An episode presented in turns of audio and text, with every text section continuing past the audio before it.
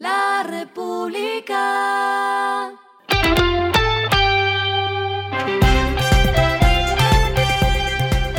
Al final de la jornada, esto es lo que debes saber sobre el comportamiento de los negocios, las finanzas y la economía. Las movidas de hoy fueron.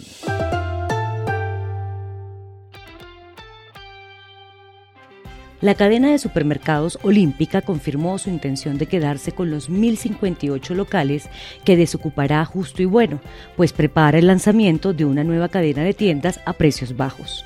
Olímpica, en alianza con Plan B Investment, invertirán 60 millones de dólares para montar la nueva cadena.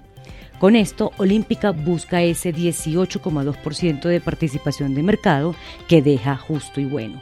El plan de la compañía también incluye respaldar antiguos colaboradores de Justo y Bueno con un fondo de emergencia de mil millones de pesos.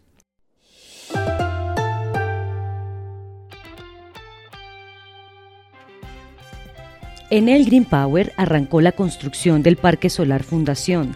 La obra hace parte de los 11 proyectos adjudicados en la tercera subasta de contratos de largo plazo del Ministerio de Minas y Energía contará con una inversión cercana a 109 millones de dólares y tendrá una capacidad instalada de 132,2 megavatios en corriente directa, gracias a los más de 244.800 paneles solares que se le acondicionarán.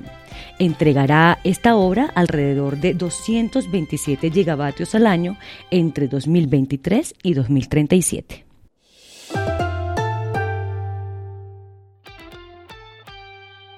Avianca inauguró hoy las rutas aéreas que conectan a Cúcuta sin escalas con Cali y Medellín.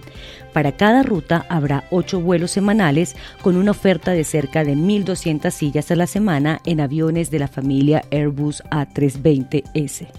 También anunció la oferta de vuelos directos desde la capital de norte de Santander a Bogotá, Cali y Medellín, con una oferta total de más de 100 vuelos semanales.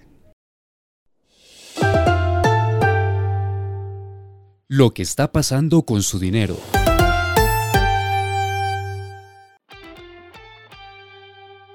El Banco de Occidente anunció una alianza con ACH Colombia con el fin de que sus clientes puedan enviar, recibir y solicitar dinero a través de Transfilla a otras entidades financieras por medio del portal transaccional del banco.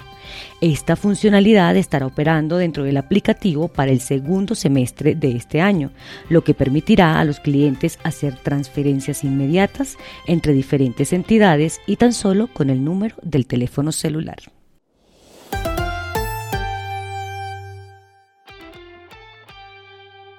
Los indicadores que debe tener en cuenta.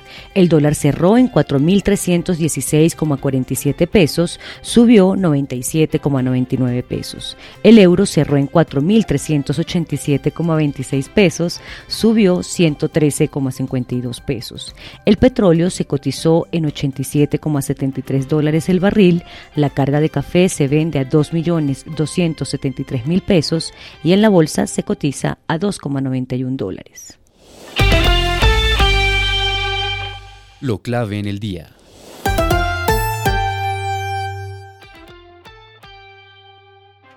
Durante la sesión de apertura de la versión 56 de la Convención Bancaria, el gerente general del Banco de la República, Leonardo Villar, habló de cómo avanza Colombia en el tema de pagos digitales. Aseguró, abro comillas, tomamos la decisión de avanzar hacia un sistema de transferencias digitales inmediatas, seguras y eficientes que sea totalmente interoperable y que contribuya a la competitividad de los mercados y el desarrollo del país y aprovechó además para referirse al anuncio del director de la DIAN, Luis Carlos Reyes, de avanzar en la emisión de una moneda digital. Sobre esto, el gerente del emisor aseguró que a inicios de agosto se instaló un foro para avanzar en las decisiones urgentes relacionadas con los pagos inmediatos y que dicho foro servirá como insumo para en un futuro tomar la decisión sobre emitir o no una moneda digital. A esta hora en el mundo. El mandatario ucraniano Volodymyr Zelensky se dirigió a América Latina por primera vez de forma masiva desde el inicio del conflicto bélico hace 175 días con Rusia. Esto lo hizo en una conferencia organizada por la Universidad Católica de Chile. En este escenario, el líder planteó que si bien la política de sanciones se trata a nivel político y no social, es una alternativa para que América Latina apoye a su país. Y así lo pidió abro comillas. Quiero que se unan a esas políticas llevadas a cabo por Estados Unidos, Canadá, que esa política de sanciones sea más eficaz. No mantengan comercio con Rusia para que ellos entiendan que se paga un alto precio. Y el respiro económico tiene que ver con este dato.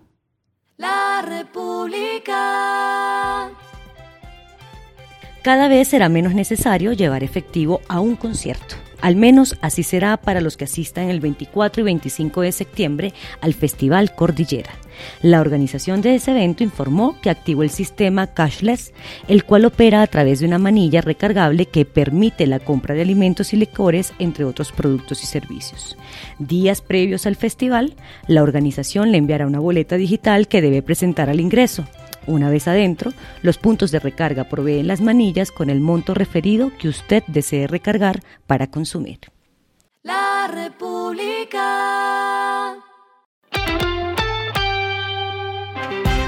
Y finalizamos con el editorial de mañana, más allá del valor que genera el sector financiero.